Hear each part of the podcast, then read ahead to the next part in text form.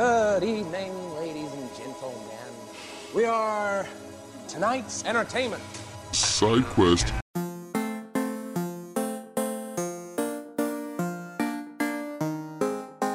I'm sorry. My dad can get cranky sometimes. As your father, I forbid you to marry. He sure has a temper on him. He likes to shout. I like to smile. You cheesy old cornball. Imagine me stroking her clitoris with a pink feather. Yeah, that's what I am. I'm a cheesy old cornball. I kinda like it. Hey! Stop talking to the customer and help Dad with his shorts. Imagine if I farted now. I love you. Like this? I don't know if I'm doing it right, Janet. Is this right? Kiss my juicy cherry lips. My dad might be the greasy strangler. I'm officially dating Janet. I'm the Spider-Man of cocktail. bullshit artist. Bullshit artist. I call bullshit on that. bullshit artist. You're covered in horse shit. You could be my forever love. You claimed her pussy, but you never claimed her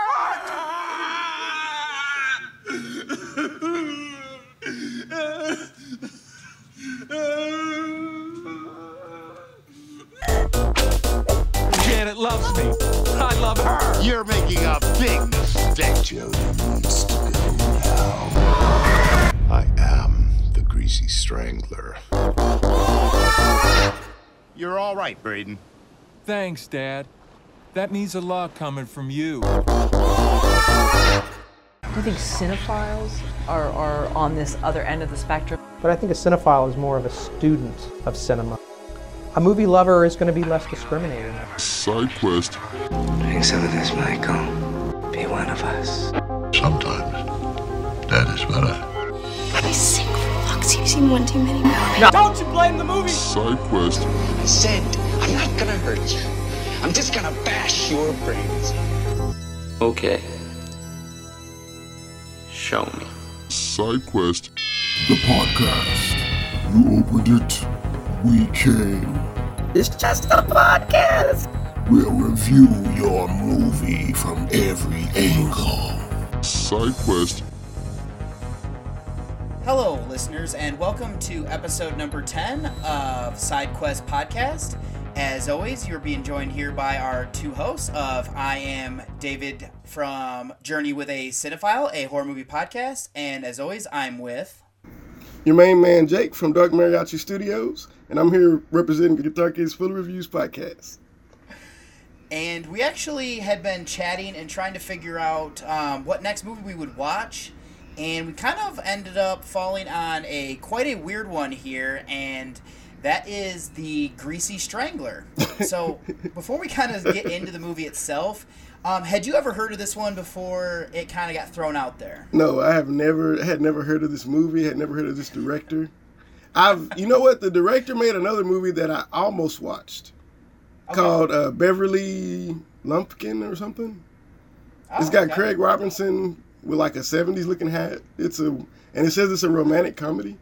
I almost Oh. watched it, but I, but that's that's my only connection with this film is seeing that that director was in a movie I almost watched. Interesting. Yeah, I have never heard of this one. you never heard of the Beverly Lumpkin? Or are you talking about this one? I haven't. No, I've never heard of that one. Yeah, I'm interested to watch it now after seeing this one to see what his style is, or if he was just Okay. doing something, you know, just having fun with this one. You know what I mean? Because I, really, from this movie, I I don't know if this is his style or if he was just having fun. You know what I mean? No, that definitely makes sense. It, it would be interesting to kind of see, like you were saying, if like, does he like to do these kind of more weird out there comedies, or does he? I mean, does he also have like a filmography where this is the most outrageous one that he's done? Yeah. So now I'm interested. I mean, he doesn't have a large filmography. I think I only saw Okay. a few titles on there, but this is the only one that I recognize seeing. That that the one I was mentioning was the only one I had ever seen before. So Gotcha. so yeah, that's my Yeah, connection. because I had actually heard about this one. I think this was right around the time that I first got into podcasts. I know some podcasters like it was very divisive. Which, as we get into this movie, I think uh, you know listeners will kind of get that as well. But I know like more of the people that like very weird and out there like independent cinema were usually a bigger fan of this. And like I was telling um, Jake here in the pregame was that I actually go to the Nightmares Film Festival here in Columbus, and there is this kind of interesting guy that I met him, I think, three years ago, and then he remembered me the next year that we went, and he actually had that they had made these promotional Greasy Strangler hats where they took the logo from the movie Grease, and it just says Greasy on it, and they're like bright, I think pink, and he had that hat, and I didn't necessarily correlate it that it was to this movie until I think after the film festival, and then I realized that that's what it was from. Yeah. So, when did this movie come out again? It was recent, pretty recent, 2016, right, or something like that? Yeah, 2016. Wow. Okay. So that's interesting that you would meet somebody from this movie before we talked about it, or somebody Right. connected to it like that. Uh, so let me ask you. Um, Yep. So these kind of movies like this, what i- what is the overall um, consensus out there on it? Do people like it? Do they hate it? What it- what because Um, you're you're kind of more ingrained in, in some of the podcasts that would talk about it. So I'm just interested from what you've heard. What's the what's the I overall view of it? it's very split. I think you have those group of people that this is their type of comedy and they love it. And then I also think you have the other people that don't see a lot of merit with it. And then I think you have very few people that kind of fall like right there in the middle where they can kind of appreciate parts of it. I just think it's definitely you have like people on two different spectrums for it. Yeah, so it's either you love it or hate it type movie, or you, Pretty much, yeah. yeah. Well, I don't know. I, when we get to the end, we'll see where I stand on it. But I don't know. I don't know yet. Once we talk about it, usually I make my final decision. Usually, so we'll see. I think it's a that's a fair way to, to go about it. Because once we get, once you start uh, kind of talking about it and seeing different things, sometimes you see stuff you didn't see. Sometimes you know what it is right at the beginning. But I have an idea what I think, but I'm I'm really interested to see if my opinion will change at all. Yeah, for sure. All right, so I'll go ahead and introduce this, and then we can kind of jump into it. Is we have the Greasy Strangler. This is from 2016. This was directed by Jim Hosking, and he also helped co-write this with Toby Harvard. This stars Michael St. Michaels. It also stars Sky Elobar and Elizabeth De Razzo. This is a looks like a comedy horror film that is here from the United States. And our synopsis for this movie is Ronnie runs a disco walking tour with his son Braden. When a sexy woman takes the tour, it begins a competition between father and son for her love, and it also signals the arrival of an oily strangler who stalks the streets at night.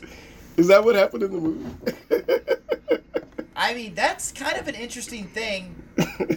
yeah, I don't. I mean, I find it. I feel like.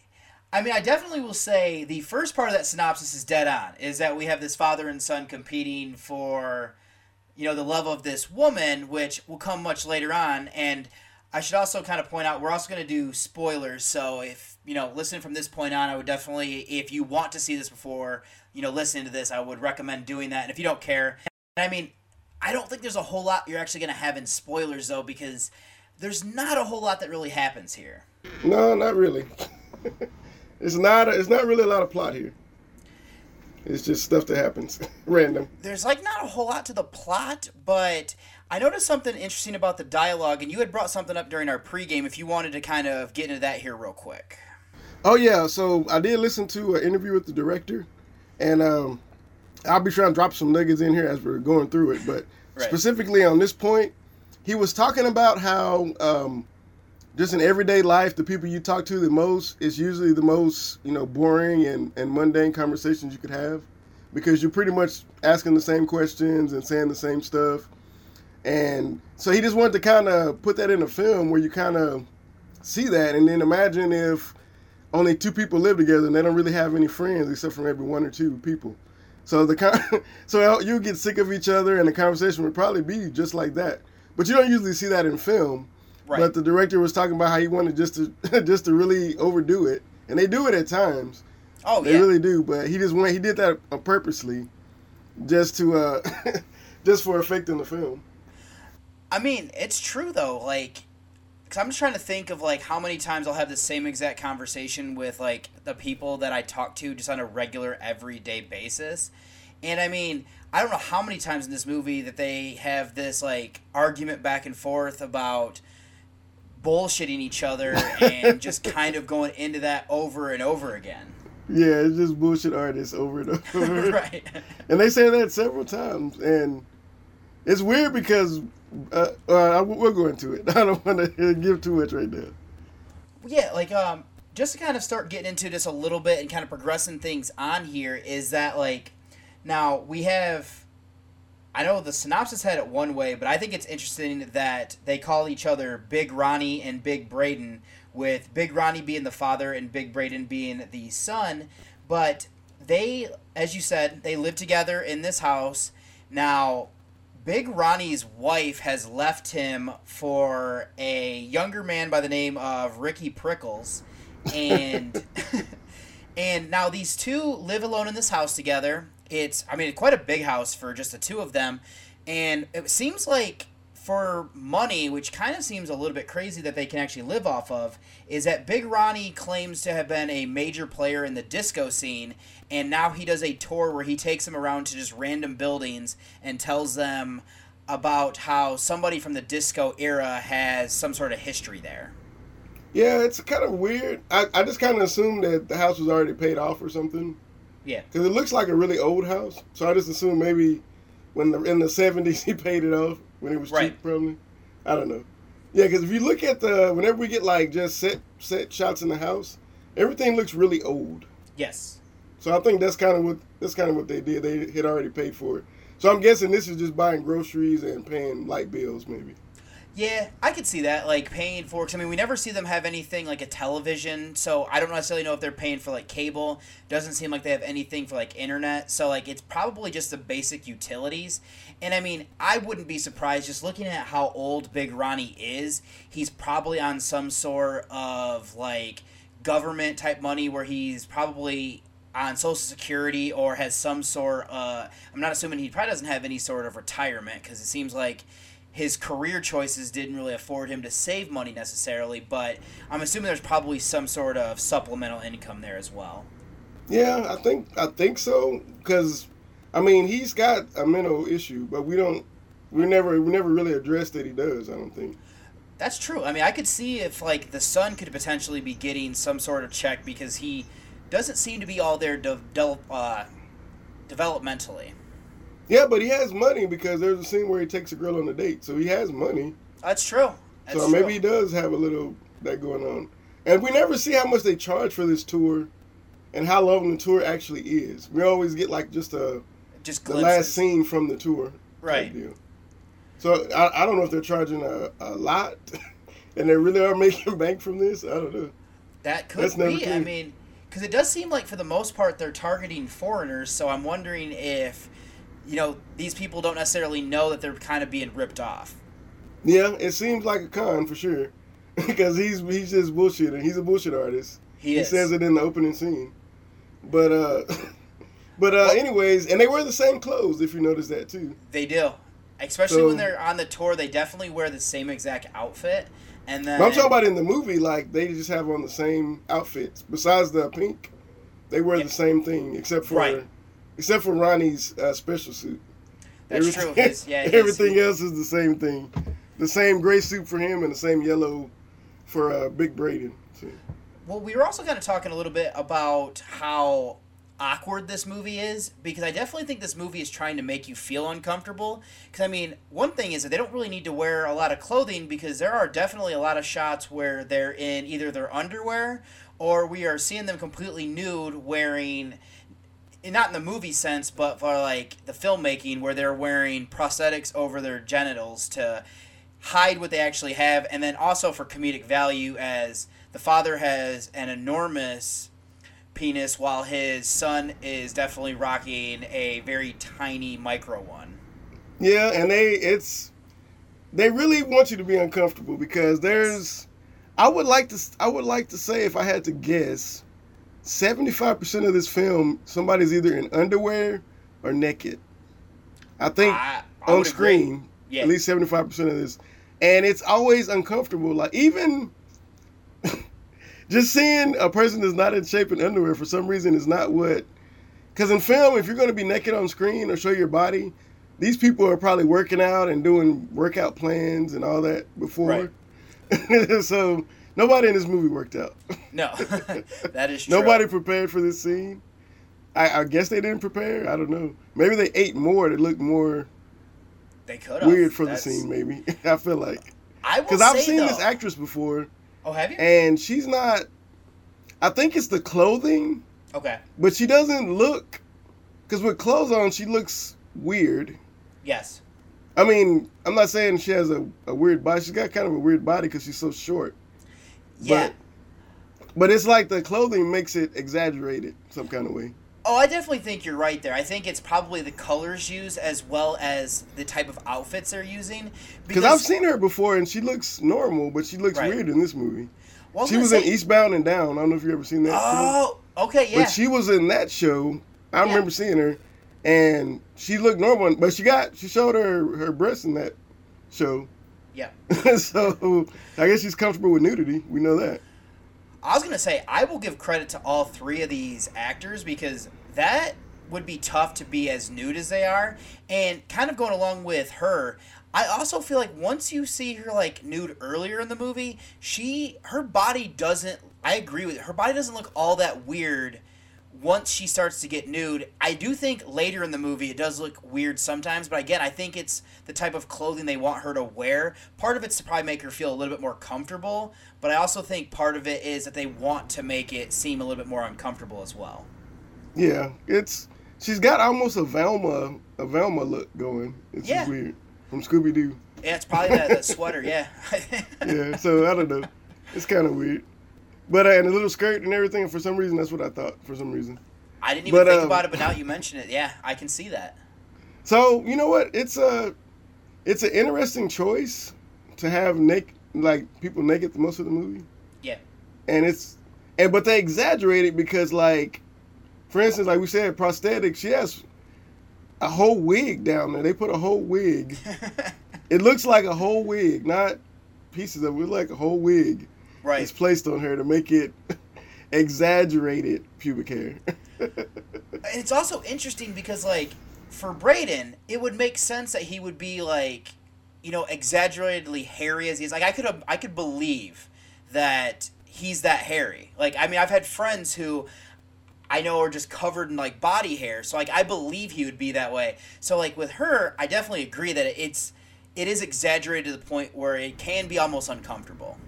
Yeah, and I mean, we'll get to it, but they they are they are a big fan. This director is a big fan of the long shot, slow pan, slow kind of dolly out shot or dolly in slowly, very slowly, and see uncomfortable images like just for long amounts of time. Because a lot of scenes, like I feel like they go on like two or three beats over on, and it's on purpose Oh, to make you uncomfortable. But they go over just like two or three beats over what you should, and it's Which I mean is several good though. moments like that. especially if you want to make people uncomfortable that's a great way to do it like with technique as well as some of the other things they're using Yeah, but everything is so random. Um, I I know we're going into it, man, but I there's some there's certain moments where I just died laughing. Yeah. And there's certain moments where I was just like grossed out. It's it's a weird shift in tone back and forth the way they did it.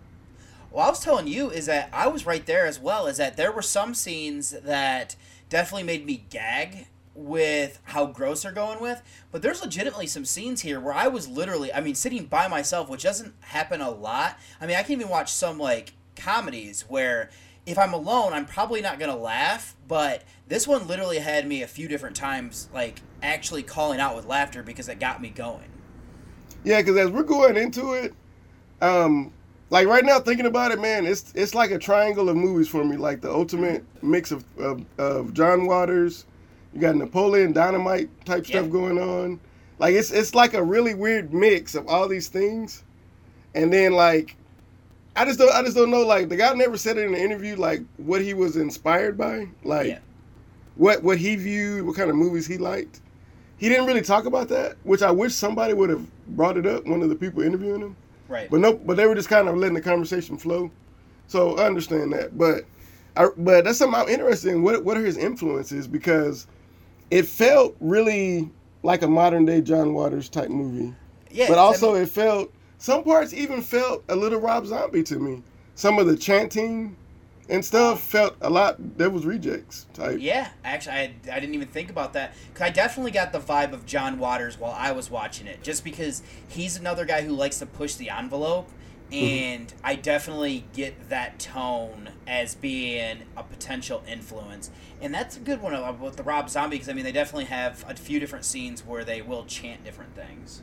And also, Rob Zombie loves depravity. He loves it. He does, yeah. And this movie is is got some scenes that are kind of like that. And I feel like I wonder if that guy's like looks at that and says, "Huh, I'm interested in that," or right. never even seen that before. Because I don't know. I don't know what.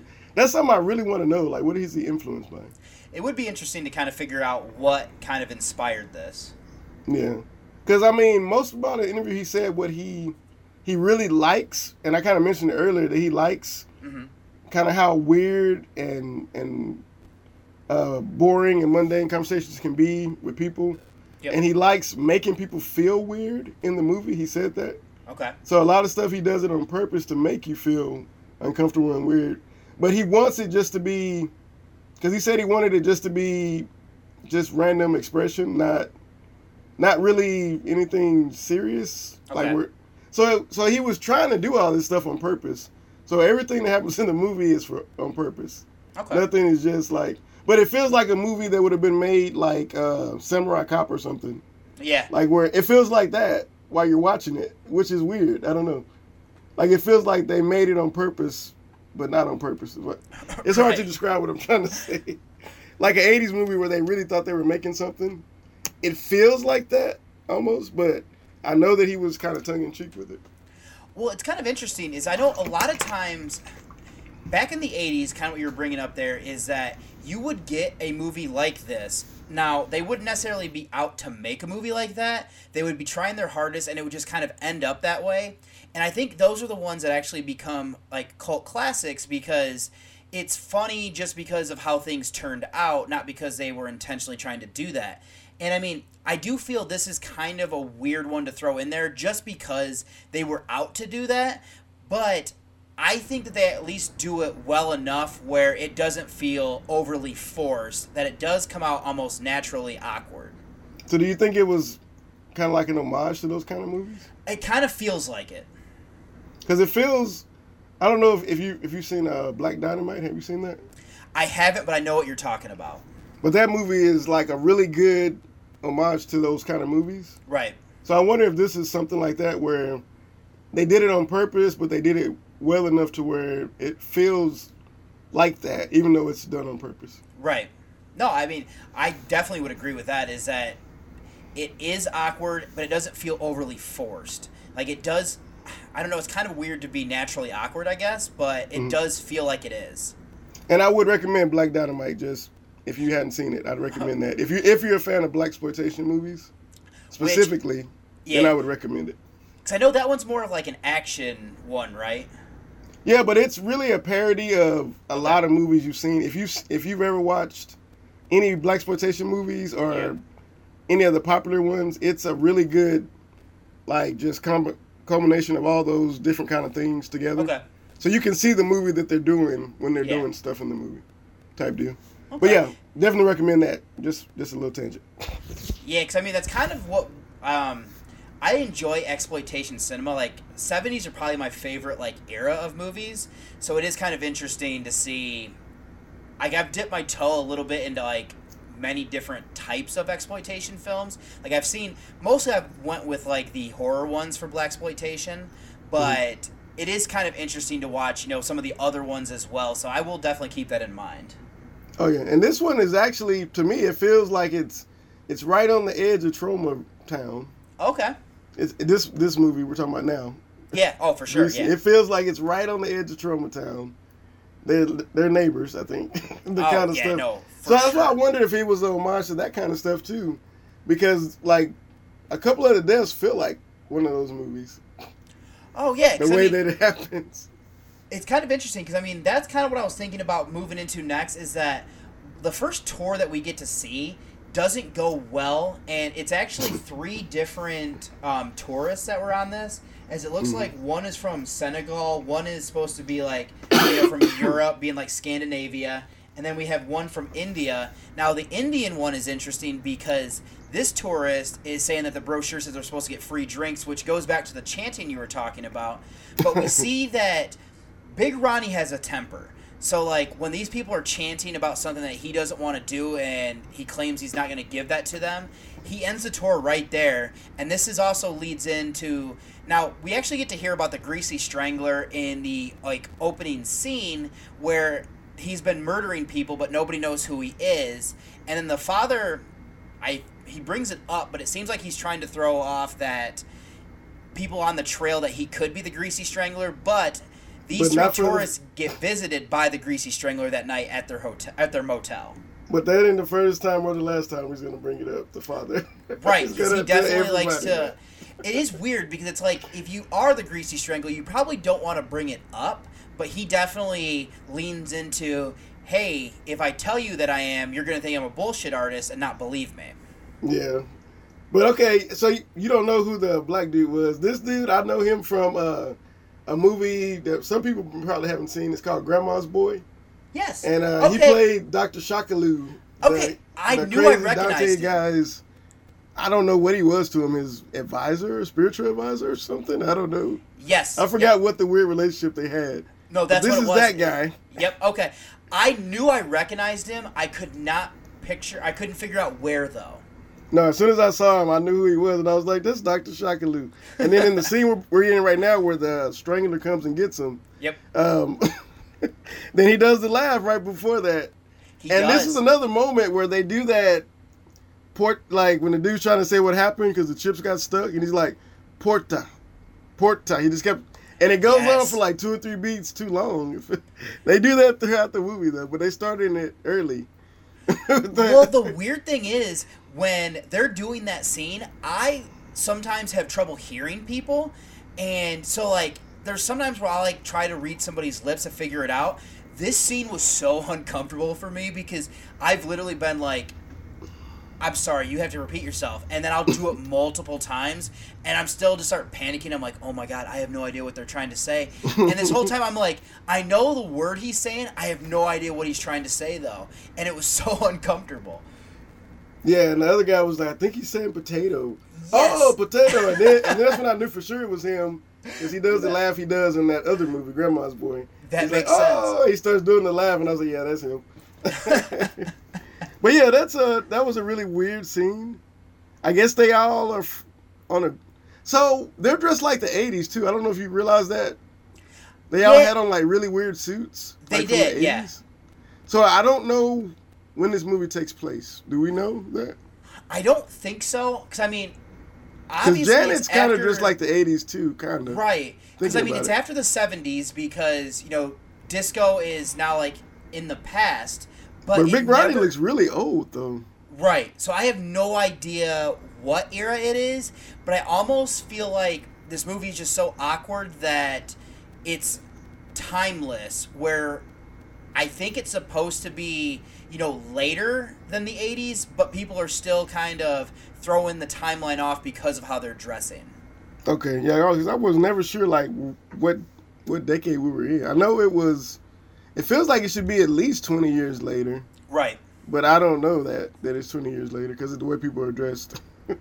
Because I almost feel like if they're gonna, for me, I almost feel like it's more of like the '90s, just because. And I'm almost thinking the tourists and like some of these people are kind of dressing still in the '80s because they're in that awkward time in between where the '80s have like left, but nobody has kind of moved on as of yet.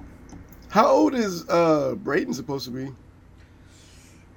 I would Because I think he's supposed to be a lot younger than what he looks, but I don't know. I'm not sure. Is he I supposed mean, to be in his twenties? I would Is put him at his late 20s from how he looks. Oh, really? I, I mean, he looks to me like forty. Well, yeah, but I mean, I just wasn't sure, like, if he's supposed to be 20. Because it felt Step Brothers, because I watched that earlier today, Yeah. and it felt like how, I don't know how old they're, they're supposed to be 40, but they act like 15 or something. like, he feels like 15, almost, Yeah. like in the way he acts, but he's supposed to be 20 something. I don't know. So I'm wondering if that's what it is, because yeah, I do agree with you. The guy looks to be that way, but the way he acts, which is why I don't know if he's supposed to be like developmentally handicapped, because like he does act younger, and just the way he kind of was acting is why I kind of was like, well, I wonder if he's like you know pushing thirty right now. Yeah, I'm, I'm never clear on that. And he has a, he's not dumb, but he doesn't understand when it's appropriate to say and do stuff. Oh yeah. maybe? He brings up so many weird things, especially to Janet, that you're just kind of like, why would you say that? Yeah, it's weird. But okay, so let's let's go ahead and jump in because we do get we do get our first car wash scene here, right? Yep, because after he kills those three tourists, which kind of what you were talking about, we have that Tromaville like punch to the face, and then he strangles the um, Indian tourist. And this is kind of interesting, is that the reason Oh, let's talk him, about that. Yeah, let's talk about that. the interesting thing is they call him the greasy strangler because he is covered in lard, which is kind of an interesting idea because it made me think of the idea that Stephen King had for the Dead Zone, where the serial killer in that one only kills people at night. And he wears a rain, or he only kills people when it's raining, and he wears a rain slicker. So if you try to like fight him off, it's slippery. But this outfit he's wearing is outrageous in that he's just covered in this lard and I actually did end up reading that it's actually tapioca pudding is why it looks so weird. Yeah, and it's a suit because you can see the Yep. the suit. But I thought it was funny here because they actually bring it up and then they don't do it. Yep. Because the two guys are there, two of them are like, let's just tackle him. And I thought, okay, we're gonna see him try to tackle him and they're gonna slip off, right? Right. That didn't even happen. they didn't even do it. I was like, okay, well that's that's my first thought. He's a greasy strangler. You can't grab right. him because you'll slip off. And they don't, they talk about it and then they didn't even do it. So I was cracking up at that moment. I was like, okay, what was the point of bringing it up and not doing it? It and is interesting, yeah. And then we get the Indian guy and he's telling his life story and we find out he's got a girl in the bedroom. Yep. And he couldn't get it up, so he's really getting the chips for her. Yep. And he's he's willing to give him a position in his company. This greasy man. Right, he's gonna give him like a spot on the board and have him be like the highest like person. We'll give you a like- good office and all that. I'm like, what are you Yeah. talking about? so yeah, he still gets it. But it's interesting though because like I don't know if they're trying to like call this like a cultural thing because like obviously when somebody's trying to kill you there's always so many times where people are like I'll offer them money in order to not be killed where it's so weird that he is offering him a spot in his company. I think it's just his delivery Okay. because he's.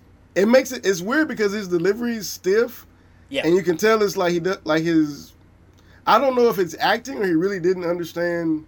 Like he really was not fast with English. You know what I'm saying? Okay. Yeah. Yeah. Because he's kind of saying stuff fast, but it's like sounds weird his delivery. So I don't know if that's authentic or if that's acting. I don't know. But it comes off the way I think they wanted it to. Oh yeah, no for sure. Like I don't Like know if it's supposed to be intentional, but it definitely fits the tone. And what he's wearing, like some, I don't know what kind of underwear those are. I'm not sure either. It's It's it doesn't it look I don't know I don't even know man. It's not even it's, it's not a waistband. I don't think. I don't think there is either. it feels like it folds over, so I don't know what they were, but they were shiny, whatever they were. But but anyways, um, I think it's funny when he goes to the car wash because that's where we meet our blind guy. Yep. I don't know what his name was. Did they say his name? Um, yeah, it's uh, I think his name is Paul, but they call him Big Paul as well. Big. Yeah, it's a lot of big people. But um, what is? I don't think you could get that clean in a car wash. Honestly.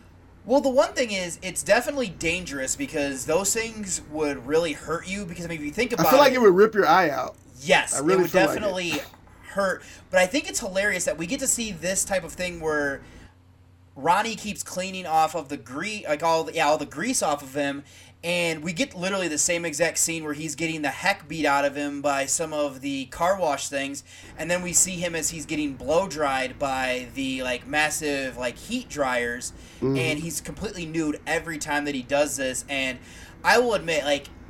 It does And get a bit repetitive, time. but it's Every time. hilarious. Every kill, we see this. Yep. And then we meet our blind guy here who he's still dressed like it's the '80s, maybe. I don't know. Yep. But and it seems like these two used to go to all the disco clubs together. I don't know if he was always been blind, but I do think it's weird that he knows that it's Ronnie that comes to the car wash, but he never is driving a car. So I think it's kind of interesting that this guy doesn't think anything's overly weird about that. I feel like he knows though, right? Uh, he must know because he said he. I don't know if you if you, did you catch his dialogue because Well, he says a couple times things that that make me think that he knew. He said, "You've been coming here a lot. You've been you've been what did he say? You've been coming to the car wash a lot." And then he was like, "And we don't we don't go disco dancing that much no more because you're always busy at night." Oh yeah. So That's I think that. I feel like that he knew. I feel like that's why what happens to him later happens maybe. It is, and I also think it's interesting is that I believe there's a part where they're having dialogue where Ronnie tells him that he's not the greasy strangler, and the guy didn't even bring it up. So I feel like that could He also does that to kind- everybody though. He does, everybody yeah. that says something to him, he says, "It's because you think I'm the greasy strangler," and it, nobody even knows who that is exactly. So no, nobody thinks you're the greasy strangler. And but he tells should- everybody, everybody. He does. He roughly does. And I mean, we should also bring up here is that another reason why you'd probably assume that he is is that Big Ronnie has a very weird obsession with grease and his food. Yeah, that's a really gross part of this movie because he's always cooking food in his underwear in the sun. Yep. And he's got to make it extra greasy or he gets mad. Yep. And we were talking about this, like the amount of grease he's just eating. Like he should have health problems. He should be, but he doesn't. He's like super strong for an old man or something. Yeah, and he's got super skinny to an extent too. Yeah, he's not buff, but he's not in bad shape. He's just Right. a weirdly skinny dude. But all that fat, and st- I don't know. And that's, I guess he is eating other stuff with it. Yeah. But I feel like, like blood pressure or cholesterol or something. Well, that's Something yeah, that's def- exactly what I was thinking. Is that the amount of grease that he's ingesting? He probably should have like a quadruple bypass by now. And he's got to smell awful. Right. Even though he went through a car wash, I mean, the amount of grease coming through his pores has got to be awful. we're kind of talking about this is that if you don't eat all that healthy, like if you know somebody who literally like never eats anything healthy, like they sometimes, especially when they sweat, do kind of have a smell to them, just because like I don't know if it's like the acidity or something in it, but it definitely he would reek. I'm assuming just. Cause I mean, we're seeing him dip like a hot dog, like bun and all, into like lard, and we see him like dumping it all over his popcorn, where it's coming out almost oh like God. a little bit like melted bacon grease, almost. Yeah, that's gross. so, do you want to um, do you want to talk about um, the date? Where, where do you want to go next, man? The dating, or you want to talk about some of the characters that we're gonna meet here? Or you just Um, talked about the hot dog man. We could talk about um, him, and then yeah, we could probably then shift over to talking about um, Janet once she now has you know kind of entered into these two men's lives. Okay, so let's so we cause we start with Janet, and then we get to Hot Dog Man, and after Yeah. that, too. Okay, so Janet walks up. She was in the original tour that we saw Yes. with the the three guys that got killed earlier. Yep. And she's she's got eyes for him because she was kind of giving him eyes already, and they talk. Yep. It's a really weird conversation, which every conversation is weird in this movie. Right. It's always either oversharing or awkward moment to tell that story. It's always Right. weird. And nothing's nothing's a comfortable story you would actually tell. I think no, they are definitely not. no, but um, anyways, so they end up for some reason hitting it off. I guess Yes. Yep. so. They're gonna end up going on a date. So is it um before this or after this? When no, this is after this. When uh the dad sees her naked in his mind and wants to talk to her. Is that this moment? Um, I wrote a note, but I don't know if this is after that or I think that is after if memory serves because I think at because they're walking off together. I think, and he sees her like she's naked, and he's like, "I can't. I want to get some of that," or he says something, something to that effect. Well, because his first thing that he does is that he tell when Braden tells him that he's going to take her on a date. Ronnie is pretty much saying how he has no experience with women, how he's still like a virgin and everything, and how he shouldn't go on this date. And then we also kind of get the idea here that Ronnie is worried about being left alone and that his son is going to leave him. So he's trying at first to discourage him. And I think that comes after he sees them leave. And then he starts to fantasize about being with her, and that's his way of ruining them two as a couple. Yeah, that's true. So it might be something like that. But yeah, because I, I never knew because he was looking at her and I was like, is this guy just hard up or what? I don't know. Right. But we, we'll get to it later in the movie, kind of some ideas of what it could have been. But um, so this date they go on, they go to uh, where did he say they were going to go to? Uh, hot pot or something? I think Some- so. It, the, the places that they go on dates to don't don't match what what's going on in the rest of the movie. Right. He's not making anything really crazy in the movie, but like greasy stuff. So Right. it's weird that that seems fancy, but then when you see the restaurant, it doesn't seem fancy. No, I mean it kind of just seems like, I, I- mean like a restaurant that's, I mean it's not a high class, in right? a neighborhood. Uh, Yeah. I mean I feel like if you're looking at it in your maps on your phone, it's gonna be you know one dollar sign is how expensive these places. and there's a dollar store next to it, and there's something Right. else on the other side of it. It's like one of those kind of places. Depending on the type of food it is, like the dirtier it probably is, the better it tastes. Like you don't necessarily want to know why, but like that's just how it seems to work. Yeah, I mean, and hey, I love those. I love those kind of. When you find a really good place like that, Wow. That's it's it's incredible to have that it in your back grosses out my fiance, but that is how I kind of determine my favorite Chinese places that I go to without her Mm-hmm. Yeah. because I'm like this place. I don't want to know how many health violations they have, but for whatever reason, this place is good. Man, I had a place like that. There was a burger place, man, and me and my family used to go. Yeah. And it was just on the corner of this really weird shopping center with like two other like weird restaurants and like a laundromat and a Yeah. bingo hall. It was random, but it was the best burgers, man, and it was cheap. Like you could tell them like add bacon and add everything you want on your burger, and it was like a dollar extra or something. It was ridiculous. But I never wanted to go in that kitchen and see Nope. what was back there. Don't want to Because I could just it. only imagine. It was two brothers. So I could just only imagine that Yeah. it was not nice back there. So yeah, but so let's imagine this is one of those kind of places, I guess. yes. Yep. But okay, so something interesting here. Mm-hmm. Uh, Janet brings up that the tourists were dead, found dead. Right. Here at the end. I thought it was weird. Should I bring that fact in that I talked Yeah, about or you not? might yet? as well because like when you told me during the pregame, I was actually quite shocked, and then I was like, it connected so many dots there. So the director, when he was talking about the movie, so I don't know if we mentioned it or not, but there's a, a cut of this movie that's like two hours and fifteen minutes. Yes. So they took out about 45 minutes of footage. One of the scenes they took out was Janet was the, the girl that was actually with the Indian man. Yep. And they had a whole scene where they were together and like he said he couldn't get it up or whatever. And then she tells him to go get the chips. So that's a whole scene. So she came out from the room and found him dead type deal. So that's that was the original cut is how it went. So that kind of gives you an idea about her that she's she was with them really with and I wonder to be honest with you, to be honest, Yeah. based on the movie, I wonder if she was going to visit the other guys later in the night because they all had on weird pajamas, like I they were mean- about to do something fancy. I mean, I don't necessarily want to drag her, you know, reputation, you know, through the mud or anything, but I would not be surprised. If she was going to make a visit to, I, maybe I don't know. We'll, we'll we'll we'll determine that as we go through the movie. Fair enough. But I think it's a it's a fair point, at least a fair way to look at it. She could have. yeah. But okay, so anyways, where are we at now? Uh, oh, th- let's talk about this weird uh, dinner story about uh, Ricky Prickles. Yes. so, let me ask you, how much of this is bullshit artist, and how much really happened? You think? Um.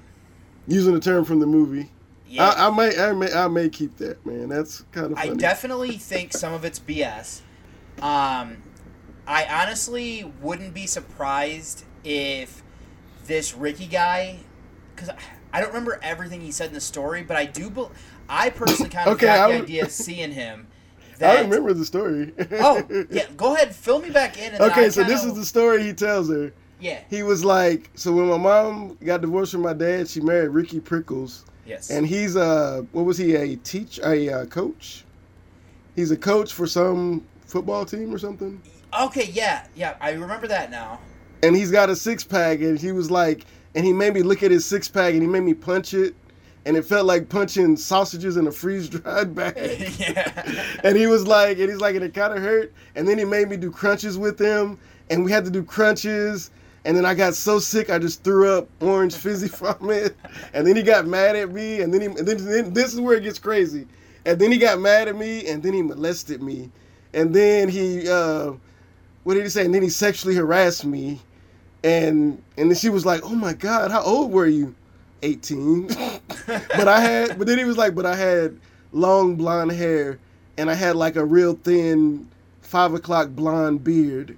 And I was like, okay, this is bullshit. this story's bullshit because there's no way you had that kind of hair No. 10 years ago, maybe No. you're saying? I believe up until the point where he was molested, I do believe he was probably sexually harassed because if this guy is that type of guy that he's talking about, I could definitely see him, you know, using derogatory terms towards him, but hmm. I don't necessarily believe that he was molested by this guy though. Yeah, I think that's that's where it gets in. I think the first part happened after the throw up. He was just adding something on top. Right, and then But you're at dinner. You're at dinner. Why would you? In regular you life, I don't think you would tell that story at dinner. Because whenever, so like, like you're still kind of young, David. So you don't have kids yet.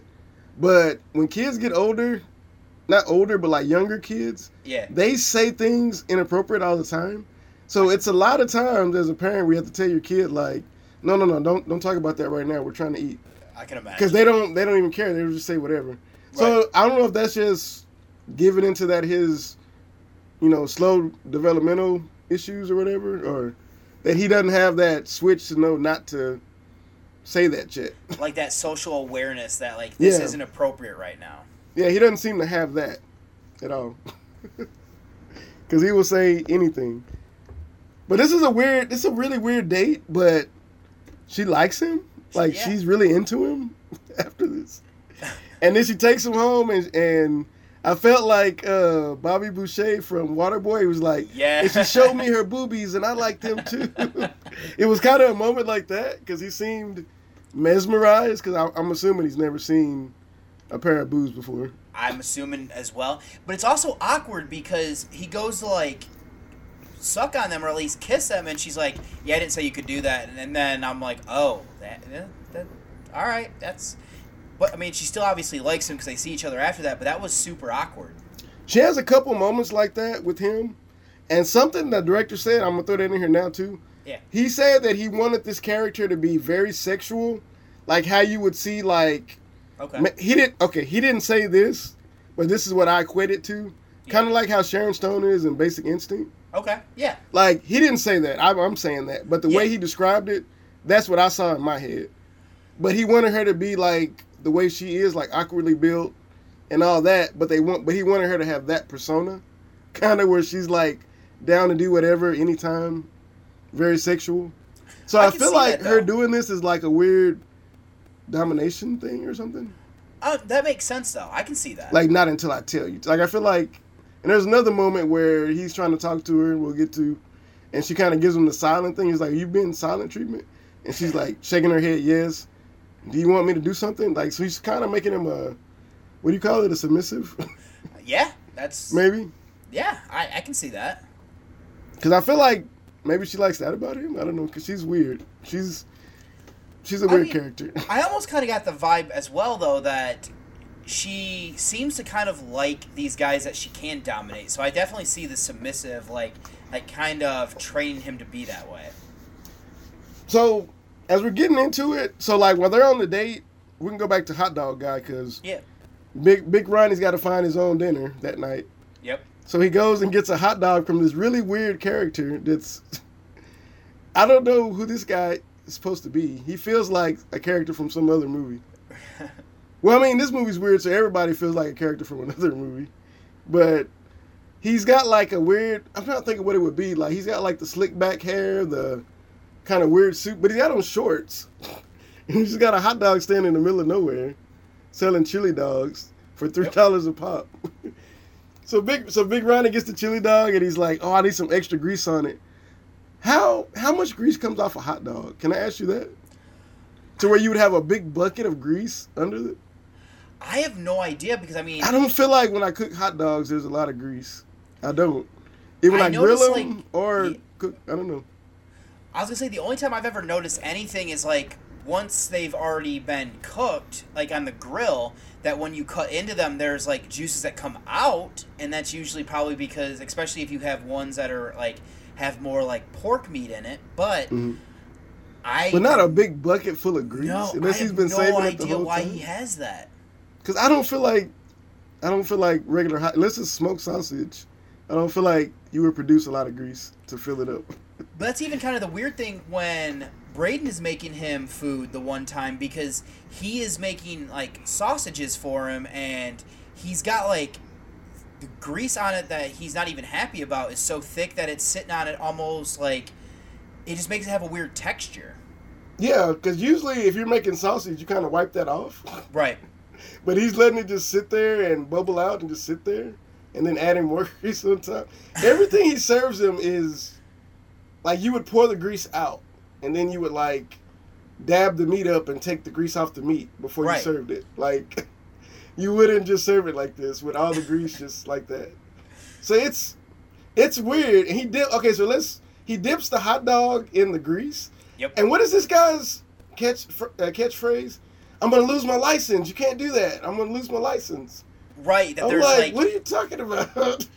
I think he was getting a I think he says something along the lines as well that I'm like it's against the health department. You can't yes, put that much exactly. Yeah, that there's like an acceptable amount of grease, and by doing that, it's exceeding it, and he'd lose his license. Which I, I mean, I, Is that a thing? I don't even know. I had no idea. I mean, when I worked in like food like services for like a very limited time, I never really recalled that. But I've also never had anybody ask me, you know, to add extra grease. So okay, David. So is that? I'm guessing where you live at. Maybe that's not the thing, but maybe that's more of an uh, east, more eastern hot dog vendors and stuff. Is that Um, where you live at? Now, when I went Here, to Ohio, here in Dallas, we don't have just people with a little hot dog thing outside. See, in, when I went to. Ohio State, we did have like a like chained vendors that would be on campus. Where there's a few times where like I would get because they were super cheap. Um, but yeah, for the most part, it's the same way where like I've never seen them outside of that unless I was at like a sporting event. And yeah, I mean, sporting event maybe. Yeah, right, not but I've never really seen it like right? that where there's a bunch of them just like in big cities like that. Okay, so yeah, I, I always imagine New York for some reason when I, when I see stuff like that. Right. Because I don't, because here we don't have that. Okay, but yeah, that guy. so pretty much with this guy, we find out that anybody that makes uh, Ronnie mad is gonna get a visit from the Strangler, right? Yep. This is when that's decided because he's gonna come back and visit this guy Yep. and take care of him, and it's a. It's really gross when he's eating that hot dog. Yeah, oh, Because he's yeah. just sitting there just devouring it. And but I don't feel like his face is real greasy. He should be extra greasy, right? Right, you'd also assume that when he's eating like the hot dog, like you were saying, that he would have to have grease. Like, I mean, I've gotten like ketchup or mustard on my face from just having like a hot dog. So like the amount of grease that he put on it, you'd assume he would have it, you know, all around his like mouth area. Yeah, you would think so, but no, that wasn't the case. But it's it's gross. it's pretty gross. And it okay, so hold on, let me make sure I'm on my same page. So he this is a weird scene. It's I, I actually like how it's shot though. Yeah. When he kills this guy, but it, it gets Troma right here for a second because his Yes, eyeballs pop out. Yep. And he's taking a dump and he's got the window open just in the back, so that's that's a weird place to put your bathroom with Yeah. the window open. I don't know. I don't I don't know what if that's really how it would be. They just did it like that on purpose. But he gets his he gets choked to his he gets a Troma style eye pop. Yep. And then we get Big Ronnie like go over to the stove and like batter these eyes and Yep. cook them. Then he has a candlelight dinner of eyeballs. I, I really like that shot for some reason. I don't know why. It was a cool looking shot. I did enjoy that, and then this is also something we'll see a few different times actually with the whole eyeball thing, which I think is kind of interesting. Yeah, I thi- see that part. I think is interesting because there's there's different movies happening, Yep. And it's weird because The Strangler is the movie, but I feel like that's a different movie happening Well, it's kind of between the relationship. Yeah, what you're saying there, because this movie, from this point on, really becomes the competition between Ronnie and Braden for Janet. Yeah, which is it's it's a really weird competition. Yeah. But um, okay, so I think our next our next thing is he's gonna go to the horror movie thing with the Oinker guy. Yes. Yep. So let's meet let's meet Oinker. This Yeah. guy feels this guy is what feels super John Waters to me. Yeah, this was. why. I didn't really necessarily understand why this was in there, but yeah, Braden's best friend is Oinker, and he's just a guy who literally has a pig nose over his nose, and we'll see later on that for whatever reason he's missing his nose, and that is why he has this, you know, covering it up. And he's like a cross dresser or something? Or is that a lifestyle thing? I am not really sure, but he does kind of have very kind of odd type clothing on. Because the person that like tells him what happened to him later in the movie is dressed like a woman too. So I didn't know if that was like I don't Uh, know. I didn't know what the deal was for sure with him. Because he's got on like women's shoes and like a Yep. lingerie underwear or something. Something like that, yeah. But he's a, but he's got like a, a cardboard looking pig nose put over his real nose, which we'll find out is missing. Yep. But it's weird. But he's a weird character, and they end up going to a horror movie. And Big Ronnie, I don't know if he thought they were saying whore, or he knew they were saying horror.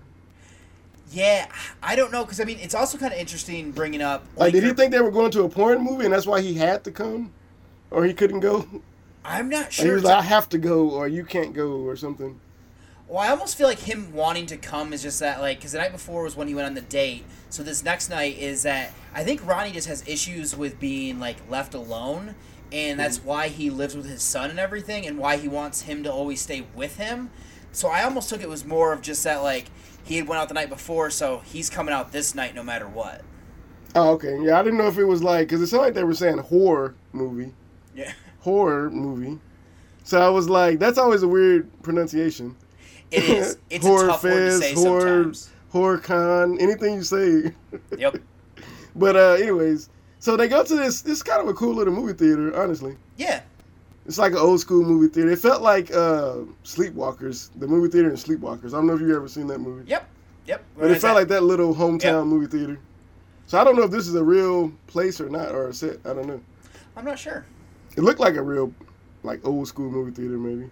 Yeah. I- But the guy at the, the guy at the counter was big somebody.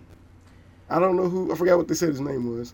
Because he asked for the tickets and he's like, "Thanks, big uh, Braden." He's like, "Thanks, big whoever." I think it's Big Thaddeus. Is that what it was? I think so. Yeah, because he said, "Thank you, big Thaddeus." Or maybe yeah. yep. And they go see this movie, and then yeah, then Ronnie, we get another grease, another extra grease on that. And I and I understand. Listen, when you go to a cinema to eat and you get some popcorn, Yep. some people like a lot of butter. Yep. I'm kind of in the middle. I like it well buttered, but not overly buttered. Yeah. But some people, I've seen people go to the self service butter thing and act a fool and just coat it Yep. and then like shake it up and coat it. And I'm like, but Ronnie goes a step further and goes behind the thing and gets it from the the butter machine thing And just pours the butter, the melted butter all over it. And they're eating it with him. I'm like, oh, no, I would have ordered my own popcorn. Screw that. Well, not only that, but it also has this weird like where they're not even watching the movie. It feels like. Yeah, it's weird. They're like they're playing with each other or something. I Right. don't know. It's weird. they're there, but they're really just like screwing with each other or something, like grab assing kind of. I don't know. Yeah, and the popcorn would be liquefied. It wouldn't be able to throw like that. I don't think with all that grease he put in there. Oh yeah, no. There's I I don't feel like there's any way that it would be able to stay like.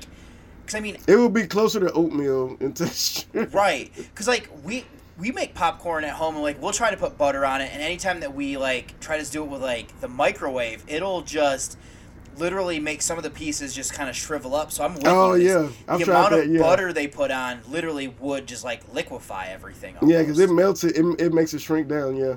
Yep. So yeah, that sucks. Because I've tried that and I've been disappointed Yep. with how small my popcorn got.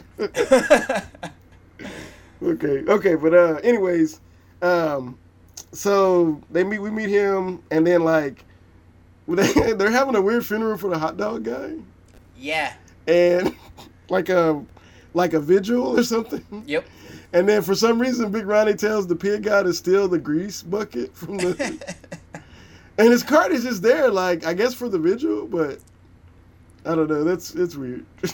but he steals the grease, and then he's making him. They're making him dinner. Him, the pig guy, and what's his name? Oinker, Oinker, Oinker, and uh, Big Braden are making grease, grease on top of grease.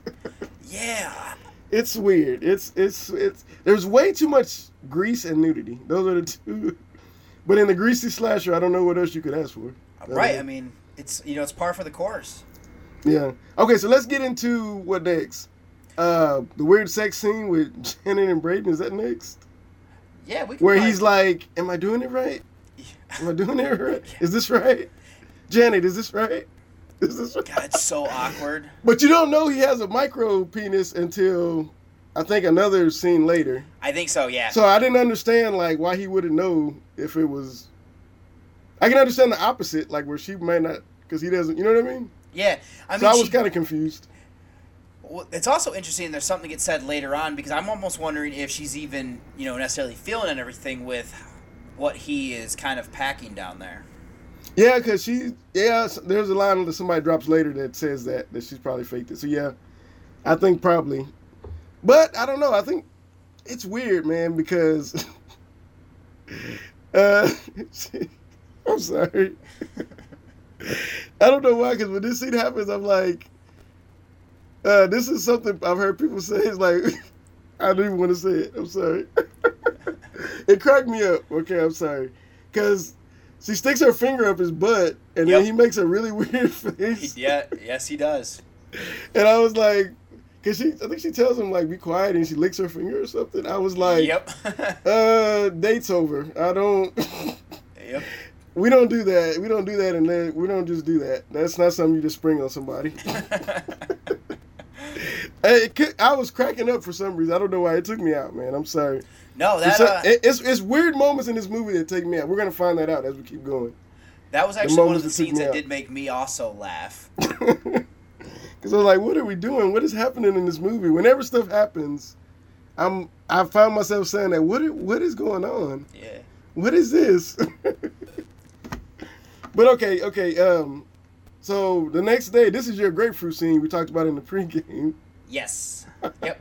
Yep. This is where Big Ronnie literally has a grapefruit and he has put grease on it and is mashing it up with his hands as well as seductively licking it, trying to get Janet to sleep with him.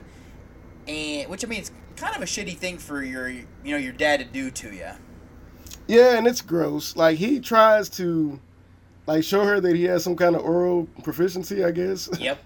but he tries it several times. And then after this is when he when she's like in the bathroom peeing, and of course we're gonna see it.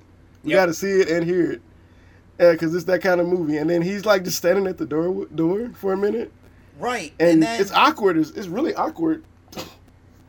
Yeah, So- oh, he just just- comes in and says he's gonna watch. He's not gonna watch and just brush his teeth, but then literally just watches and has her continue on. And he's naked, of course, so he's trying to show her what he's got. Right. And she looks at him really weird too. But and this is another moment uh, from the director's interview where he said that um, I can't remember if it was his dad or his grandpa, but one of them used to walk around the house naked. So when he was younger, he didn't think it was anything weird for like an old man just to be walking around naked, just doing stuff. And he said like he walked in on his either he either they walked in on him when he was using the bathroom and they brushed their teeth, type deal, and they told him just keep going or something. So it was like it was kind of like what happened in this movie, but that was the influence for having Big Ronnie naked most of the movie because he had an experience where somebody in his family did that. Yeah, that's wild. I I didn't have that in my family. I'm glad. No, me neither. I wouldn't like that. Yeah. I wouldn't be comfortable with that. Me neither. I don't think I need to see any any of the other males in my family naked or females either. But I don't think I need to see Nope. anybody naked. But some people, some families aren't like that. Some families are just. Yeah, some whatever. are very open with it. Yeah. But that's not how I was raised. I was raised. You got a room, close the door, and change. right. So that'll do. But yeah, it's weird, and so, I, and it's, she looks at him kind of weirdly, but she doesn't look like she likes him. She looks like she's disgusted, kind of. Well, that's kind of what I was getting at and kind of thinking as well. And because this is what ends up leading into where Ronnie tells Braden that if they're gonna keep dating, he needs to get to know her, and he has to take her out. And I mean, this is where Braden, you know, is begging his father not to be a smoothie with her because he's afraid of what his father is gonna do. And then we get the we get the disco suit. Yep. Uh, What is this? This is I a have no idea. a crotch out. It's it's like satin clear material or something. Yep. Over the crotch, and it's like a spaceman seventies. Like some some group would have this probably on. Like some group back then would have this with bell bottoms and platforms. I mean, it looks But like it's some kind of space Bowie spacesuit. would wear. Yeah, it's like some weird 70s space like rock suit. I don't know. Yeah. oh, but his shoes. I wish his shoes would have been platform. That would have really set it That yeah, that would have fit. Yeah, but it's he's literally just cock out, just rocking Yeah. out for no reason. Like I was that was that I don't think that was ever a trend. I, know there was a there was some Prince Prince had some pants with the butt out. I remember that Oh yeah, from when I was a kid and that being a big controversy. I know what you're But- talking about. Yeah, I don't remember the front being out in anybody. So I don't, I don't recall that either. But I'm guessing if you went to studio, was it Studio 54 or whatever, whatever it was called? Yep. I'm sure you probably saw something like that at least Oh, I'm once. sure. Yeah. I mean, you might have to wear something over it, you know, when you're out in public, like before you get to the club. But I mean, outside And of that, and he's gonna take her to this this weird disco. yep. I I I in my notes I put zombie disco or retirement home disco night. It Yeah, feels like It's supposed to be a hopping club, but it's literally just him and like one other guy, and he's no. There's like there's like four guys in there. oh yeah, You didn't. I don't know what they were drinking. These are the fancy drinks. They're drinking. I don't know what this white thing. It looks like a white pickle. I don't I'm know what sure. it is. yeah, But there's there as they're kind of panning across, you see a guy at a table, then you see another guy at a table, and there's one more guy to the right of him, okay. and then just them three on the dance. So there's six people and a DJ maybe. but it feels like a retirement home, and they just had a disco night in the activities room or something. It really did. And then you have the creepy guy who's like air humping behind, you know, uh, Yeah, the- Ronnie. He looks like a, that's where I got zombie because he looks like a zombie. He does, yeah. He's just mimicking. Ronnie's just humping away, and the girl's doing some weird running dance or something. Well, it's kind of funny that you said she was very Velma-like because that's kind of what reminds me of in like the Scooby-Doo cartoons when they would like have them do like a weird dance every now and then. Because I feel like Oh, that's how yeah. she would dance. Yeah, I buy it. She might have been trying to channel that in her performance. Right. You never know. But yeah, that's it's a really weird scene, and then we cut right to like a real intimate scene, kind of.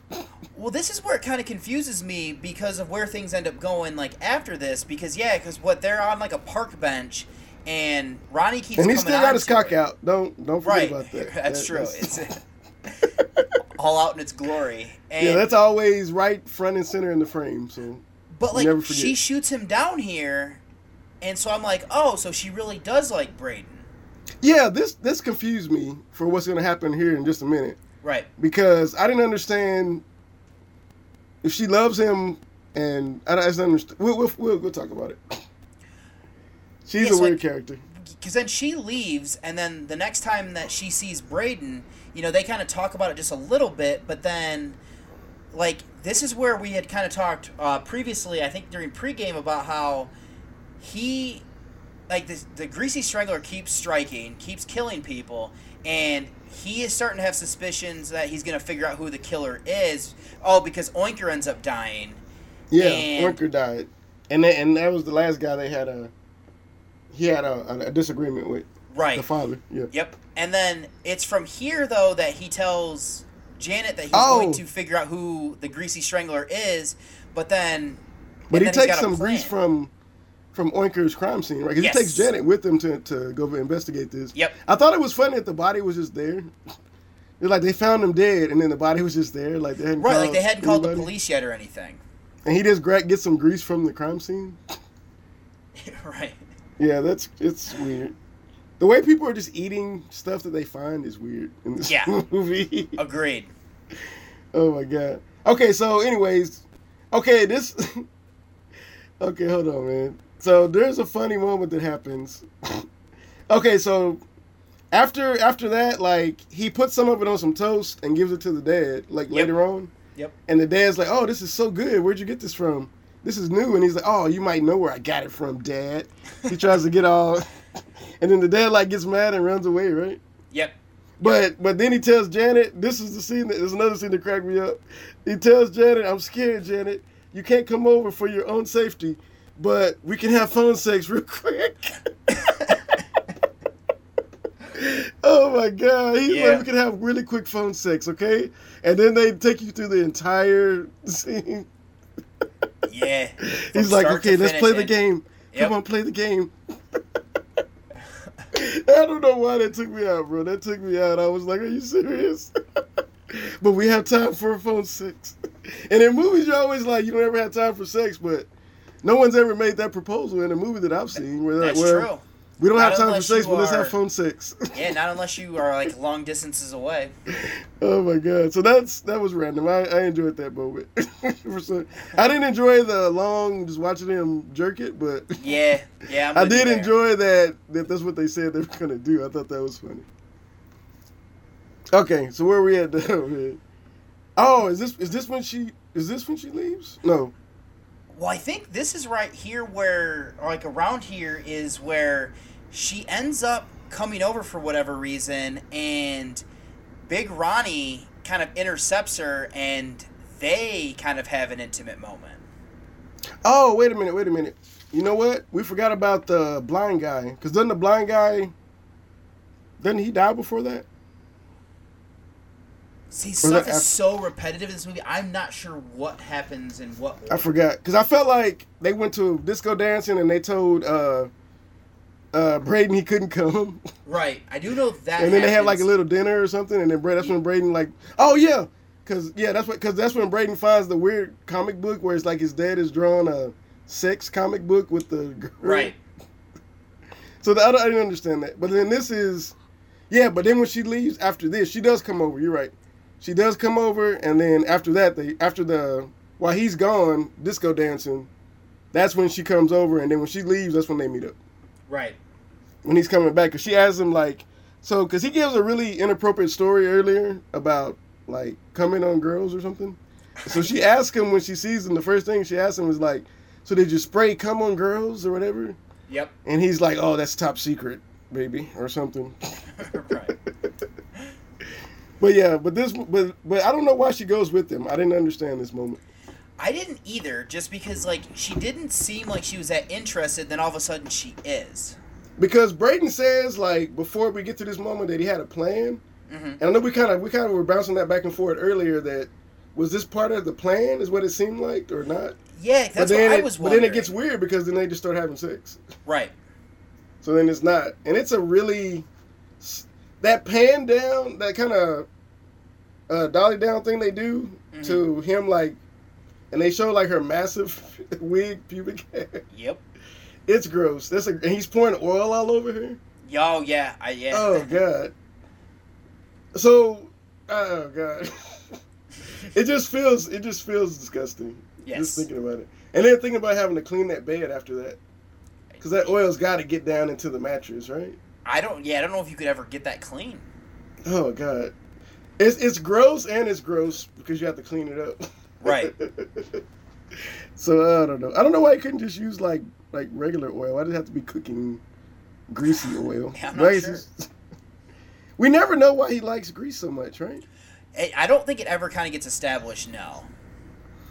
And why? I don't. We can skip ahead, man. But they're gonna have a few sex scenes, two sex scenes, Well, then we also too get many, weird, too many sex scenes. and then we also get these weird chanting of Oh, Hootie. Tootie, Disco Cutie, which I Okay, think you did have an a- interesting correlation too. Oh, okay. So this kind of reminded me, man, of uh, Rob Zombie stuff. Yep. and uh like the devil's rejects like that family like some of the stuff they do and i think they do it in, in like, a thousand corpses too scene. yeah tutti frutti um there's one where she's like chinese japanese Oh, something yeah. something and there's there's there's a couple parts in the first one i think where they do a weird chant maybe like i don't know i'm thinking because they have a lot of weird cut scenes in that first one where they're just like talking about stuff Right. and I feel like they do a chant in one of those. um, But it reminded me of that. And like you said, like the fruity, fucking fruity, tutti fruity, or whatever. Yep. it reminded me a lot of that kind of stuff. So I don't know if that was an influence or not, or just like maybe they saw the same movie from a long time ago that did that. And just kind of yeah, wanted to incorporate something of their own with it. Because Rob Zombie's sim- he's like a horror Tarantino kind of. Yeah. He does pick and choose from some older movies, so. But uh, I thought that was interesting. But the, this is the other part that took me out for a second because she does it with her butt. she starts saying it like Ace Ventura style. right, and he, I just love that Braden is like, he's so hurt. No, not the butt, and I'm like, why does that make it worse? it was hilarious because she's literally they, they do a close up just making her cheeks talk, and I I busted out laughing again. I was like, what movie am I watching? yep. There's several moments where I'm just like, where am I right now? Is this reality? like, what's going on? oh my god, this movie's hilarious, man. It, there's a lot of hilarious moments there are. in this movie. No, but it's not it's not funny in, in general, but it has I its moments. yeah, there's moments. Okay, let's keep going. Um, well, I mean, from around here, I mean, one thing that I just kind of realized that we hadn't brought up is that Braden has a dream of being like a sci-fi like writer, and this oh, kind of right. comes back into play like around here, where mm-hmm. I I think this actually happens after this other part, but I do know that he does bring this up that he is writing like a story about how revenge has been outlawed except for a company that can do that. But also yeah. around here is where Ronnie, when he catches wind that his son is trying to prove that he's the greasy strangler, that he poses as a detective by the name of Jody with long fingernails and what comes over hell was that? and tells him to give up his investigation that there's nothing they can do. He's doing a weird accent. He's dressed yep. like the '70s, like a '70s guy. What's uh, funny he's though, got some like, braces or something. Right? Yeah, that... he's got braces on his upper teeth, and it's like, how would you not notice that this? But I mean, I guess you know. I mean, the face is idea. the dad's face. I mean, I guess you could right. say. I mean, he's got a uh, he's got a, some shades on, but I mean, come on. Right. He talk every once in a while. He loses the accent, and he's just talking like the dad. Right, just talking straight normally with him. But I don't know. That it's it, it was it felt kind of like that. Um, have you ever seen Tusk? Yep. It almost felt like that weird performance that uh, who is that in that movie? Is it Johnny, Johnny Depp? Depp? It felt almost like that weird performance. yeah, I could see that. That's just yeah. a really off weird performance. But the fact that I don't think they understand that that's him, though, right? I don't think they're catching on that it's him, and that's why they get so dis- discouraged at the end. Yeah, so it was that was weird. But he's like, I'm still gonna look for him on my own then, or whatever. Right. But but yeah, but you know what? I'm glad you brought up his stories because he actually told uh, Janet about that at the beginning after their first date. He told yep. her about his wanting to be a writer and the stories he had. And he's got the pictures of the covers he's hand drawn kind of deal. Yeah. Which you know what? That's actually I, I kind of like his story idea. It's kind of cool. It's actually not a bad one at all. Yeah. Yeah, I'd be interested in something like that. That's a nice sci-fi type thriller or something. Right. so, so it's interesting that he's very creative. I guess is what they're showing us. He's got a creative mind. Well, it's also kind of interesting though is that him bringing up this story that he's writing, he tells us to Janet, and this is what kind of sways her back to like leaving Ronnie and going with Braden. Is oh, that this is that long, that very long scene where we know for sure that she's got a wig on. Right, and then yeah, and so like this kind of like gets us to where you know she kind of jumps back ship, which I don't know. This is all kind of just weird that she had left him and then comes right back to him now. This is a cinematography thing they do that I, I really did like though. Yeah. Even though they hold it just a little too long for my taste, mm-hmm. but how they kind of like in this scene we're talking about, they're kind of just coming out, coming out of that shot, and then we kind of pan over to the left and we see that Big Ronnie's there just listening. Yep.